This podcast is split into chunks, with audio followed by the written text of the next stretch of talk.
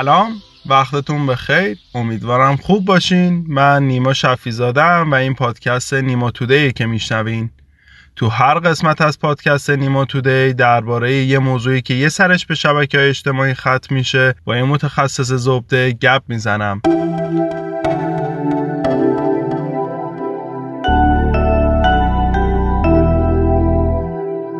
از اونجایی که قسمت قبلی گفتم پادکستمون رو به بقیه دوستاتون معرفی کنین گفتم که خوبه یه سری از کامنت هایی که تا حالا واسمون گذاشتین رو براتون در واقع بخونم. پویان خالقی درباره مصاحبه با حامد قاسمی نوشته که پادکست جالبی بود. من هم تلگرام و هم اینستا حامد و مدت ها دارم و کارش عالیه. امیر حسین صادقی هم درباره این قسمت نوشته ترافیک تهران با این گپ و گفته صمیمیتون یادم رفت. ام ام که دو تا ام انگلیسیه در خصوص مصاحبه با بهروز آقاخانیان نوشته این رو موافقم در این زمینه باید هشدار بدن. سیاوش در خصوص مصاحبه با تاره خسروی نوشته خیلی ممنون مفید بود به خصوص اینکه بهش عمل کرد و در صورت لزوم چند بار گوشش کرد. کاش کم کیفیت صدا هم بهتر بود هرچند اصل محتواست. احمد رضا تیزابی در خصوص مصاحبه با محمد رضا ازلی گفته دمتون گرم عالی بود و شیوای روشنی هم در خصوص مصاحبه با شاهین کلانتری نوشته به به رفقای خودمان خیلی خوب بود پرچم نیماتوده بالا میماند.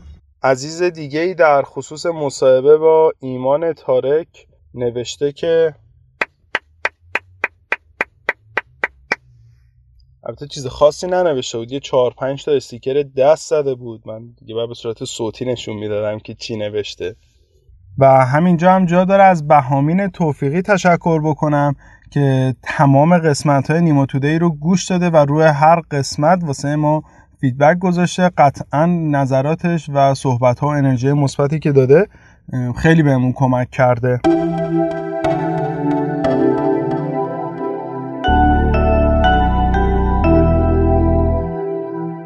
و اما اسپانسر این قسمت. فرقی نمی‌کنه چه محصولی برای فروش دارین.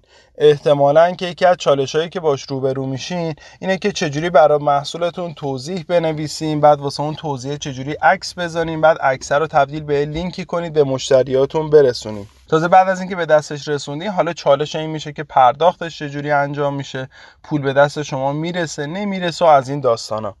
برای اینکه دیگه این دغدغه رو به عنوان فروشنده محصول یا خدمتی نداشته باشین با همتا که خودش یه سرویس پرداخت و دریافت پوله سرویسی رو با عنوان دستیار فروش آنلاین داره که بهتون کمک می‌کنه برای محصولات و خدماتتون. قشنگ عکس انتخاب بکنید متن بنویسین و یک لینک اختصاصی درست بکنید و به صورت گروهی و فردی برای آدما و گروه مختلفی که داریم بفرستین. و خیلی راحت هم پولتون رو دریافت بکنید و خدمتتون مشخص و خیلی شسته رفته به دست آدما برسه. برای استفاده از سرویس با همتا هیچ نیازی نیستش که بخواید هزینه ای بپردازین. تازه علاوه بر این واسه اینکه کارمزدم ندید و اصلا با خیال راحت این سرویس رو بخواید انتخاب بکنید 14 روز استفاده رایگان داره. یعنی بدون کارمزد شما می‌تونید 14 روز از سرویسشون استفاده کنین و اگه دوست داشتید تازه مثلا بخواید ادامه بدید باشون و کارمزد رو کم بکنید یعنی 14 روز شما می‌تونید از این سرویس به صورت کاملا رایگان استفاده کنین. آدرس سایتشون هم هست. با همتا دات کام. B A H A M T A.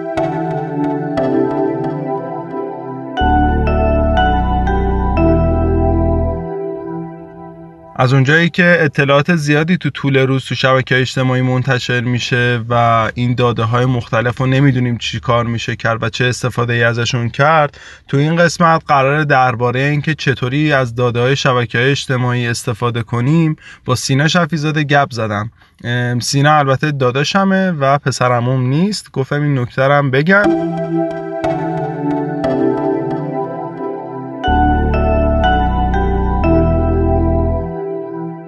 قسمت فکر کنم اولین قسمتیه که اینقدر کیفیت صدا خوبه و احتمالا همه هم میگن کاش قسمت قبلی این شکلی می‌شد.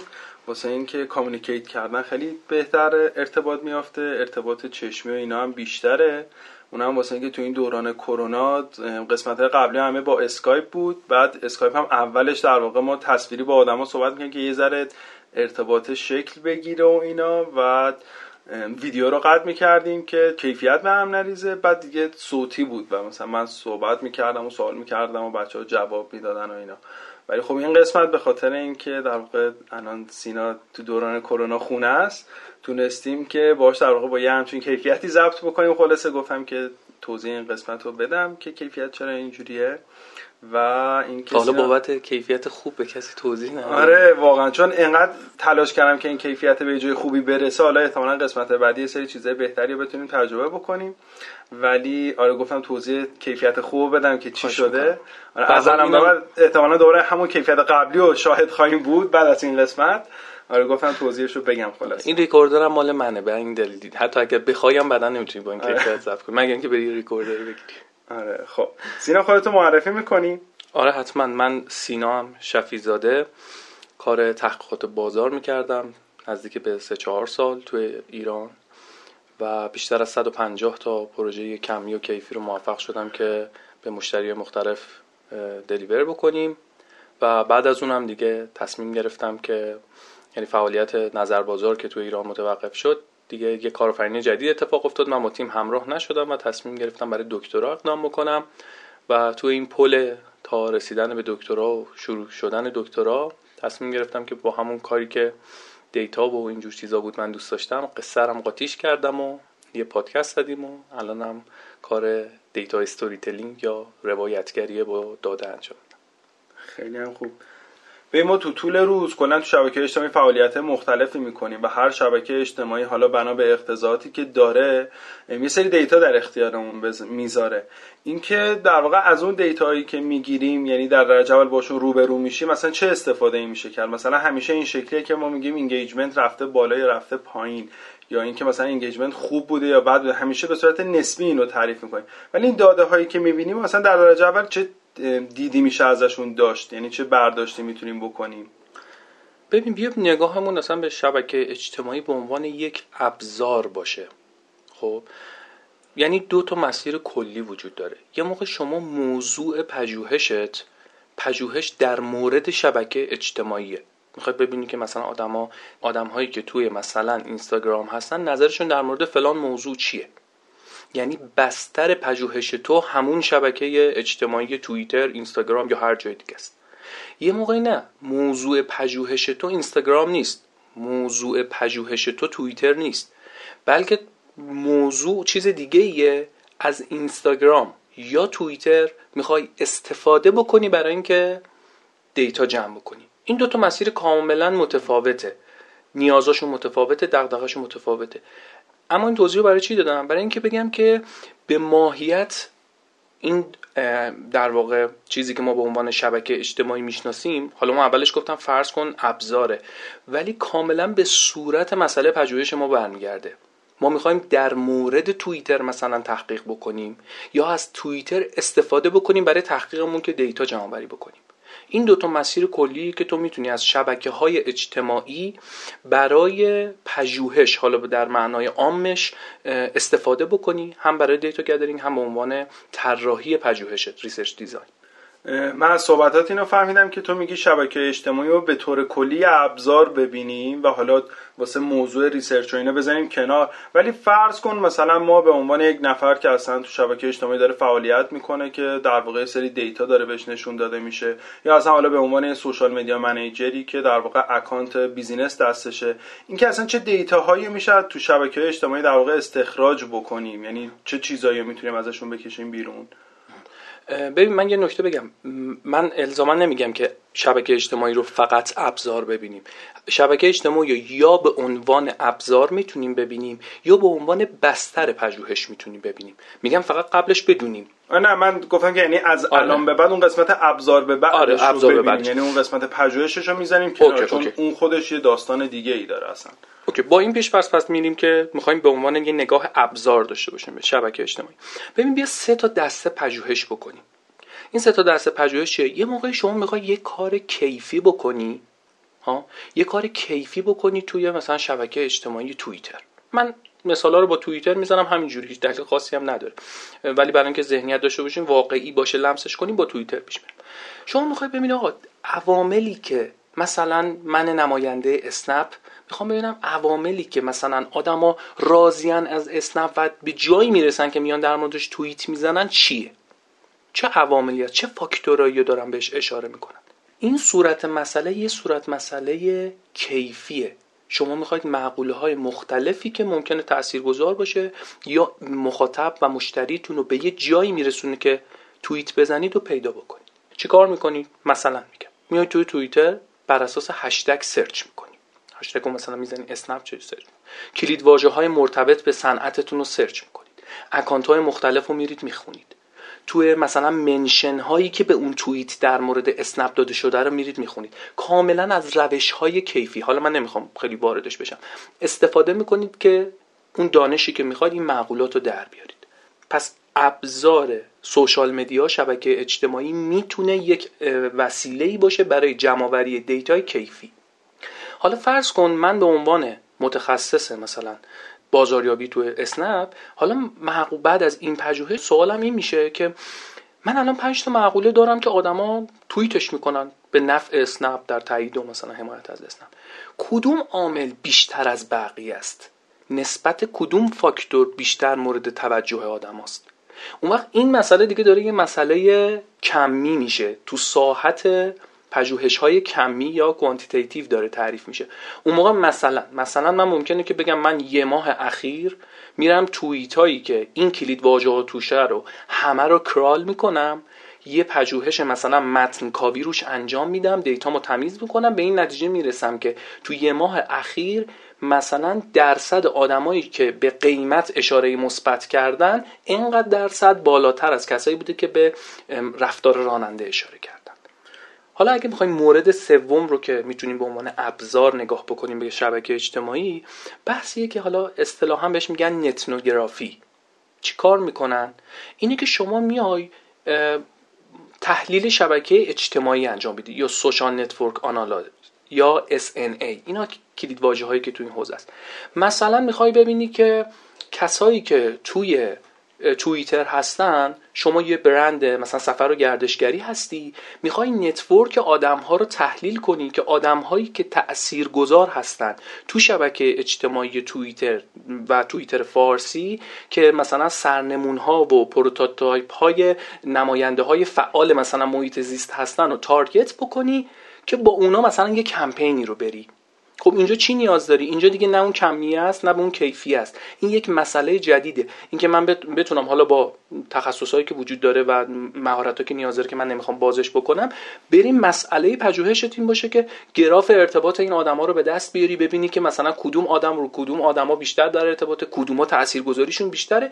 این میشه خودش پژوهشی که تو data هایی که می‌خوای به دست بیاری استفاده میشه برای SNA که می‌خوای انجام بدی social network analysis ی که می‌خوای انجام بدی. این سه تا دسته که گفتم کیفی کمی و SNA میشن حالا دستبندی مختلف وجود داره اختلاف نظر هست همیشه همینجوریه. ولی این سه تا دسته خیلی خیلی کلی میشه که ما می‌تونیم توی نوع دیتا و نوع مسائل پژوهشمون برای نزدیک شدن به شبکه اجتماعی به عنوان یه ابزار ازش استفاده کنیم. پس تو گفتی به طور کلی به سه روش در واقع میشه داده ها رو از توی در واقع شبکه اجتماعی استخراج بکنیم. یکیش که گفتی کیفیه دومیش کمیه و سومیش هم در واقع به صورت نتروگرافیه حالا یه مقدار بخوای فقط بهمون به صورت گذرا اشاره بکنی که این روش مختلفی داره یا مثلا مدل خاصی داره. اگه آدمی مثلا خاص اصلا به صورت کیفی دیتا جمع آوری بکنه شبکه اجتماعی مثلا کیورد خاصی داره بدون چه روش هایی میشه واسش پیاده کرد. یه سری رو خود مثلا اشاره کردیم مثلا همون توییت خوندن منشن زیرش که مثلا راجع به چی هست و اینا؟ ببینیم ما خیلی موضوع گسترده ایه اگر بخوایم صحبت بکنیم. یعنی بس که به صورت سوالمون داره که چه چیزی رو قراره بر مورد بررسی قرار بده؟ آره یعنی اگه یه نفر مثلا یعنی یه پادکست میشه زد فقط مثلا در مورد اصول و تکنیک های روش کیفی در پژوهش. می‌خوام بگم اینقدر گسترده است. ولی اگر بخوام یه سرنخ بدم که آدما گوششون آشنا باشه اگر خواستن برن جلو و یه مقدار عمیق بشن توی این عنوان می‌تونم دو تا کتاب معرفی بکنم که کتاب اولی که معرفی می‌کنم به اندازه کافی آشنا هست فکر کنم خودت هم خلاصش تو همین پادکست گفتی. کتاب تست مامانه. ببین تست مامان کتابیه که در واقع داره اصول پژوهش کیفی رو با قصه روایت می‌کنه. اگر می‌خوایم بدونیم پژوهش کیفی اصولش چیه و چه شکلی و اینها خب خیلی منابع وجود داره که منابع دانشگاهی هست که تو می‌تونی ساختار یافته ببینی ولی قصه داشتن راحت تر می‌کنه. ارتباط گرفتن باشو یه کسی مثل من کارش اینه چه جذاب باشه شیرین باشه نباشه هر جور باشه باید بره یاد بگیره. ولی خیلی کسای دیگه به عنوان یه ابزار کنار کارشون می‌خوام بدونن. برای همین من پیشنهادم اینه که کتاب تست مامان به عنوان یه ابزار یا یک سرنخ برای شناخت پژوهش کیفی به نظرم شروع خوبیه. بعد از اون اگر کسی خواست عمیق‌تر بشه یه کتابی هست به عنوان نظریه زمینه ای اصلا کلا نظریه زمینه ای البته تو تعریفش هم یعنی تو گوگل می‌زنید صاف می‌زنه یک ابزار کیفی نیست. این خیلی اختلاف نظر وجود داره. ولی یکی از جاهایی که خیلی مورد استفاده قرار می‌گیره توی پژوهش های کیفیه که حالا اون کتاب هم حالا اسم نویسنده‌اش الان دقیق خاطرم نیست که بخوام بگم بعدم بهت میگم. ولی اون کتاب هم به عنوان یک منبع دانشگاهی یعنی توش دیگه قصه نیست به این راحتی که مثلا طرف بخونه. اینها واسه کسایی که بیشتر سرشون درد می‌کنه. این چیزیه که می‌تونیم به عنوان ابزار کیفی بگیم که آدم ها می‌تونن پژوهش هایی که qualitative research هم پژوهش های کیفی هستند رو با این کتاب یه سرنخی بگیرن و استارت بزنن برن جلو. مرسی و ممنون از این دوتا کتابی که معرفی کردی.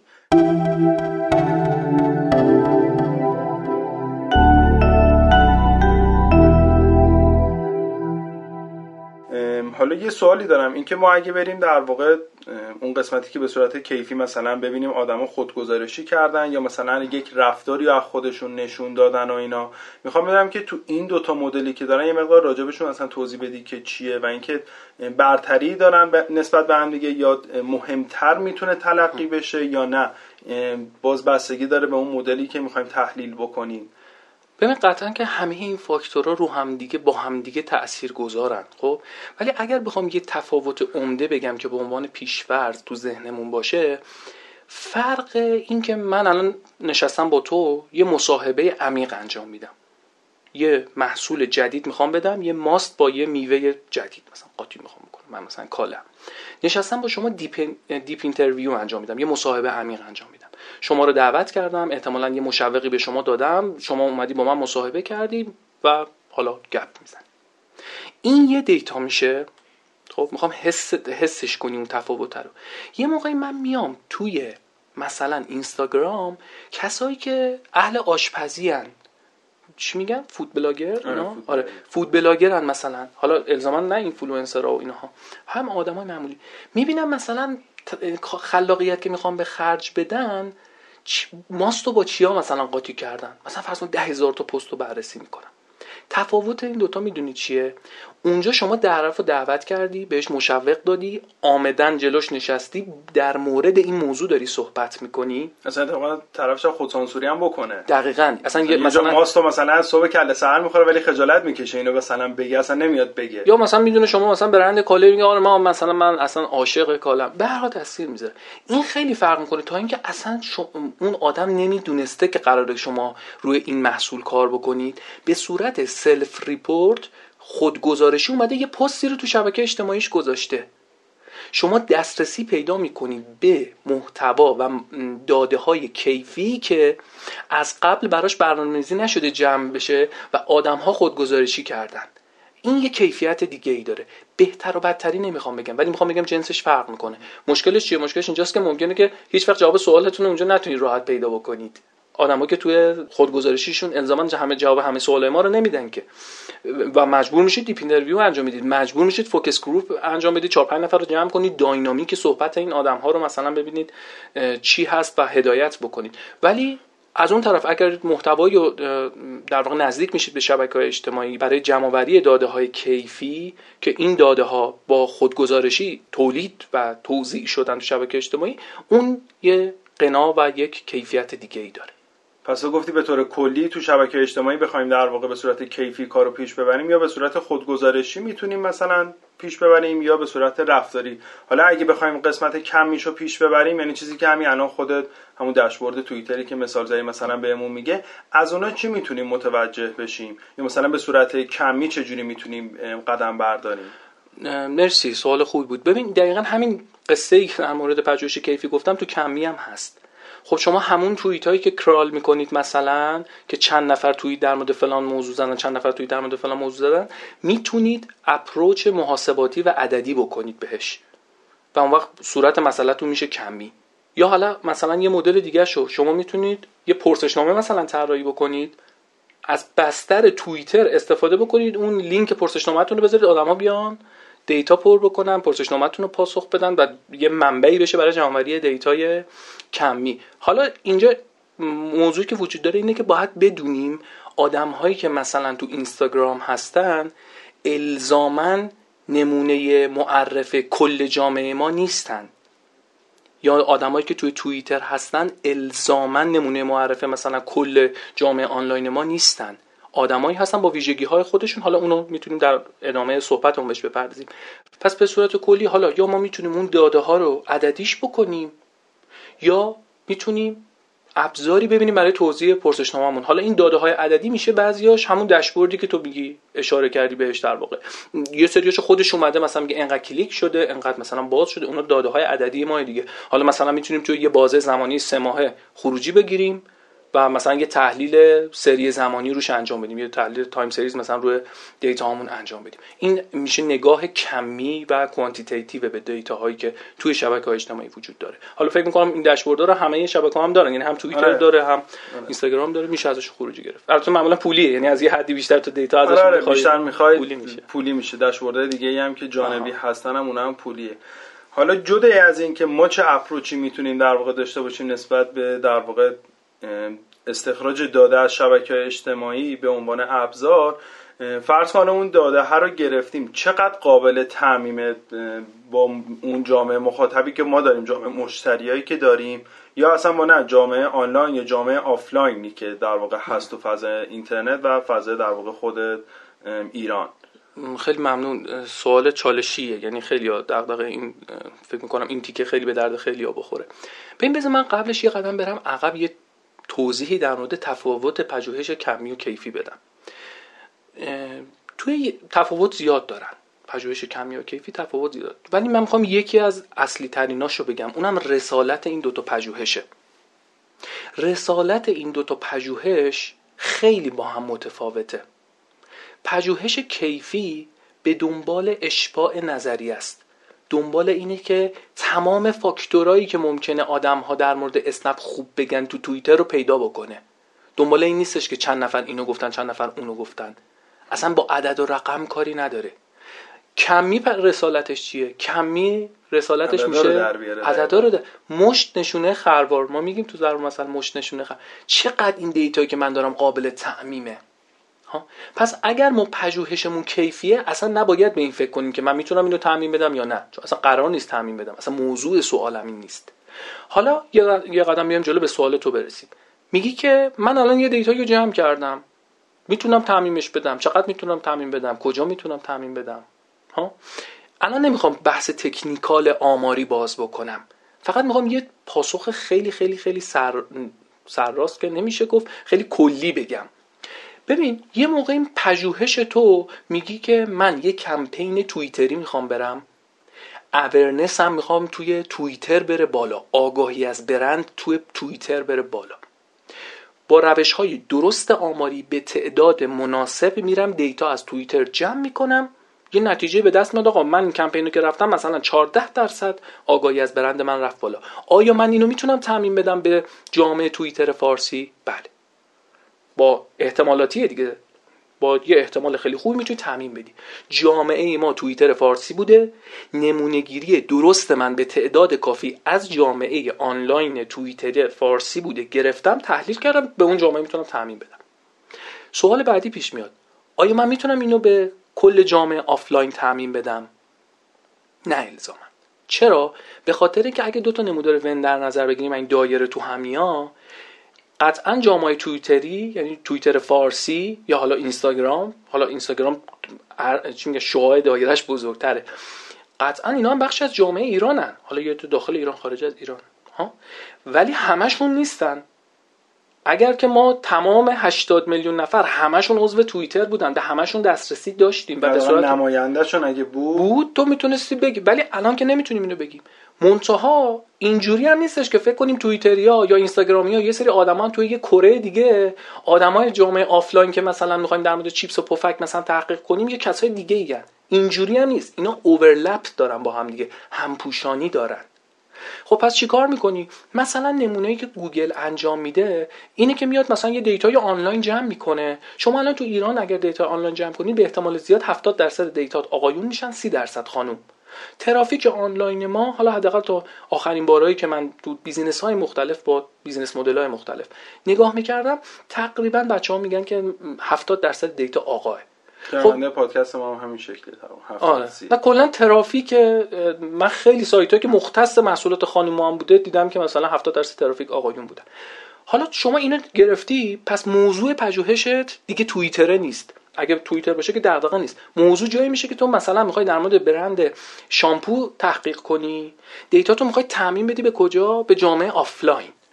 خب تو جامعه آفلاین 50 درصد آقان 50 درصد خانومن. اینجا الان 70 درصد آقان 30 درصد خانومن اصطلاحا بهش میگن نرمال سازی. تو میای از اون جامعه 70 درصدی با روش های آماری. من خیلی نمی‌خوام بحث technical کنم. یه تعدادشون می‌ذاری کنار که بالانس جنسیت انجام بشه. تعداد دیتاهای آقا و خانومت برابر بشه. یه تفاوت عمده دیگه بازه سنیه. شما مثلا از توی فضای آنلاین که دیتا جمع می‌کنی معمولا میانگین سنی یه مقدار جوانتر از اون چیزیه که مثلا مرکز آمار آمار داره منتشر می‌کنه. باز به همین روش میای دیتا ها رو نرمال می‌کنی که توزیع سنی و جنسیتیت مشابه بشه با جامعه آفلاینت. خب حالا گوگل میگه شما اگر این دو تا فاکتور رو مثلا نرمال بکنید به یه نسبت خیلی خوبی قابل تعمین میشه. دیتا آنلاینی که جمع کردید قطعا قطعا. اصلا احتمالاتیه. ببین ما کلا تو آمار داریم در مورد احتمالات صحبت می‌کنیم. فلسفه با منطق کار داره. ما اینجا همه چی احتمالاتیه. میگه با یه نسبت خیلی خوبی می‌تونیم تعمین بدیم. نکته. ما نه ضریب نفوذ اینترنت آمریکا رو داریم نه سواد رسانه ای مثل اونها رو داریم. پس محدودیت وجود داره. ما میایم میگیم که okay من این نرمال سازی ها رو انجام میدم با پذیرش این قضیه که حالا این اختلاف وجود داره میرم چیکار می‌کنم؟ میگم که این تعمیمش مثلا می‌تونم به صورت یعنی با این فرض میپذیرم. اما من میگم چیکار بکنیم؟ چند تا دیتا جمع بکنیم.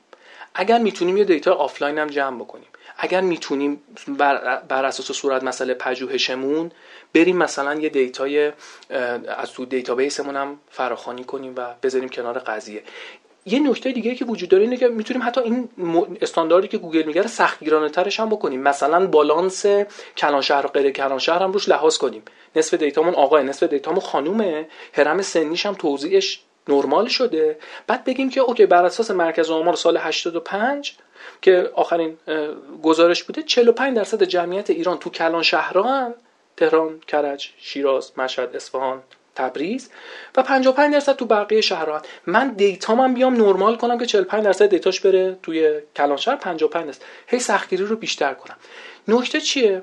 نکته اینجاست که خب کاملا بسته به بودجه پولی شما داره. چقدر بخوای پول خرج کنی؟ می‌تونی هم یه پژوهش می‌خوای انجام بدی 80 میلیون ایرانی رو لیست کنی بری نمونه گیری کنی شهر به شهر استان به استان. خب معمولا هزینهش خیلی میره بالا. بعد بعضیا به خاطر اینکه این ایراد مثلا این خطای وجود داره میگن آقا نه کلا آنلاین رو هایجک کنیم بندازیم دور. اینجوری نیست. این تفکر تفکر کوتاه بینانه ایه تو اگر بخوای این کار رو انجام بدی. ما باید به داده احتمالاتی نگاه کنیم. اینکه بخوایم کلا داده آنلاین هایجک کنیم این درست نیست. مخصوصا که الان با توجه به شرایط کرونا که پیش اومد ضریب نفوذ اینترنت اصلا فضا اینا گسترده شد چیزی که من فکر می‌کنم شاید سالها بعد بهش برسیم خیلیش تو چند ماه بهش رسیدیم. پس نمیشه به این راحتی گذاشت کنار. کما اینکه بسیاری از پژوهش‌های تحقیقات بازاری تو دنیا دیگه داره نمونه‌هاش آنلاین جمع میشه و نرمال سازی میشه توش و دارن دائما دارن روش کار می‌کنن که به بهینه ترین روش برسن. اما خب پس ما چیکار کنیم؟ ما یه دیتا آنلاین جمع می‌کنیم. که به هر حال می‌دونیم یه مقداری خطا داره ممکنه شبیه ما نباشه. می‌دونی؟ به هر حال هر داده ای تو دنیا سوگیری داره. تو نمی‌تونی بدون سوگیریش بکنی که. یه سری پژوهش‌ها اصلا نباید آنلاین مثلا بشه. شما فرض کن که من تجربه خودم تو نظر بازار رو میگم. ما اونجا مشوق کارت شارژ می‌دادیم و خب بخش عمده ای که مثلا آدم اومده بودن 50 درصد ایرانسلی شده بودن. من هیچ وقت نمیام market share یا مثلا چیزای مرتبط به اپراتور رو از user های خودم بپرسم. به خاطر اینکه کاملا یه سوگیری سنگین داره. من می‌دونم که جامعه این شکلی نیست. یه همچین پژوهش یا نه؟ اصلا نباید اونجا رفت. ولی مثلا یه پژوهشی مثل شامپو مثل چیپس مثل روغن مایع به اسم اینکه این محصول محصول تکنولوژی نیست پس دیتا آنلاین نباید جمع کنی این اصلا تفکر اشتباهیه. اما توصیه آخرم چیه؟ توصیه آخرم اینه که اینا که سربازی رفتن موقعی که شما رو می‌برن میدون تیر اولش سه تا تیر اصطلاحا قلق به شما میدن. سه تا تیر می‌زنی به سیبل که خب پشت سر هم, هم که نمی‌تونی بزنی تو یه سوراخ دیگه. این سه تا یه مثلث رو تشکیل میدن. بعد میگن دقت اسلحه تو میشه اون وسط اون مثلث اینو وصل کنی به همین سه تا سوراخ اون وسط میشه دقت تو. من میگم با دیتا هم همین کارو بکنیم یه دیتا آنلاینی داریم یه دیتا آفلاینی جمع کردیم یه دیتا سایت و مثلا اپلیکیشن آفرین خروجی گرفتیم از Google Search Console خروجی گرفتیم از Google Analytics خروجی گرفتیم از database مون. می‌ذاریم کنار همدیگه برایند همه اینو به هم به ما نشون میده که آقا احتمالا این اتفاقه با احتمال بالاتری داره میافته یا داره نمیافته. من فکر می‌کنم اینجوری به دیتا نگاه کنیم خیلی بهتر از اینه که یهو مثلا خیلی هارش بگیم این نه این آره و این معمولا اینجوری جواب نمیده. ما تو دوران مدرسه هم داشتیم می‌گفتم آمار و احتمالات. فقط این احتمالاتش آره. افتاده ولی هنوز آمار با همون احتمالاته. آره. مرسی و ممنون از توضیحاتی که دادی.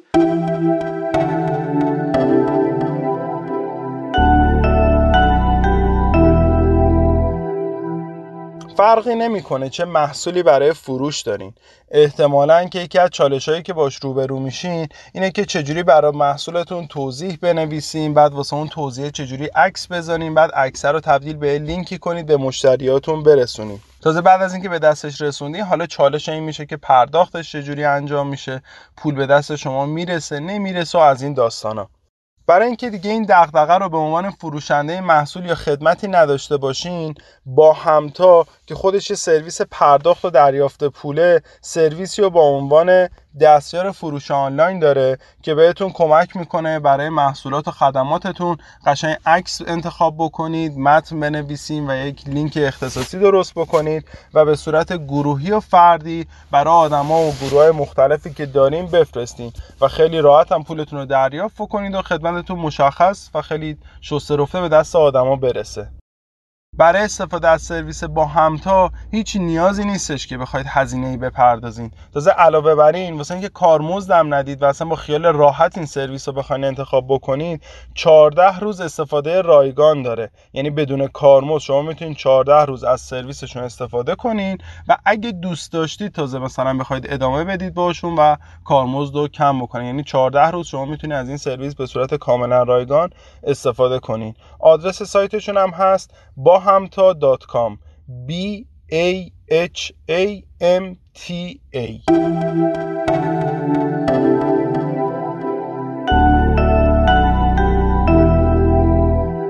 چه آهنگی رو تقدیم شنونده همون می‌کنین؟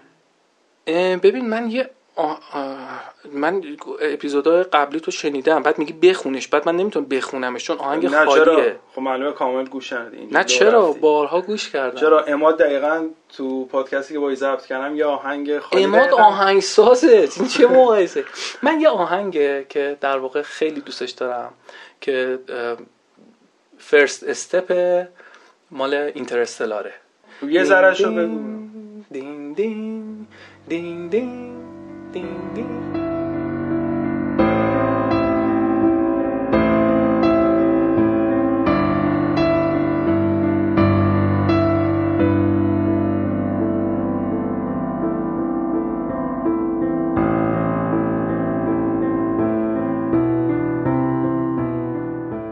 اگه این گپ زدنمون براتون کاربردی بوده پیشنهاد می‌کنم این قسمت رو برای دوستاتون بفرستین.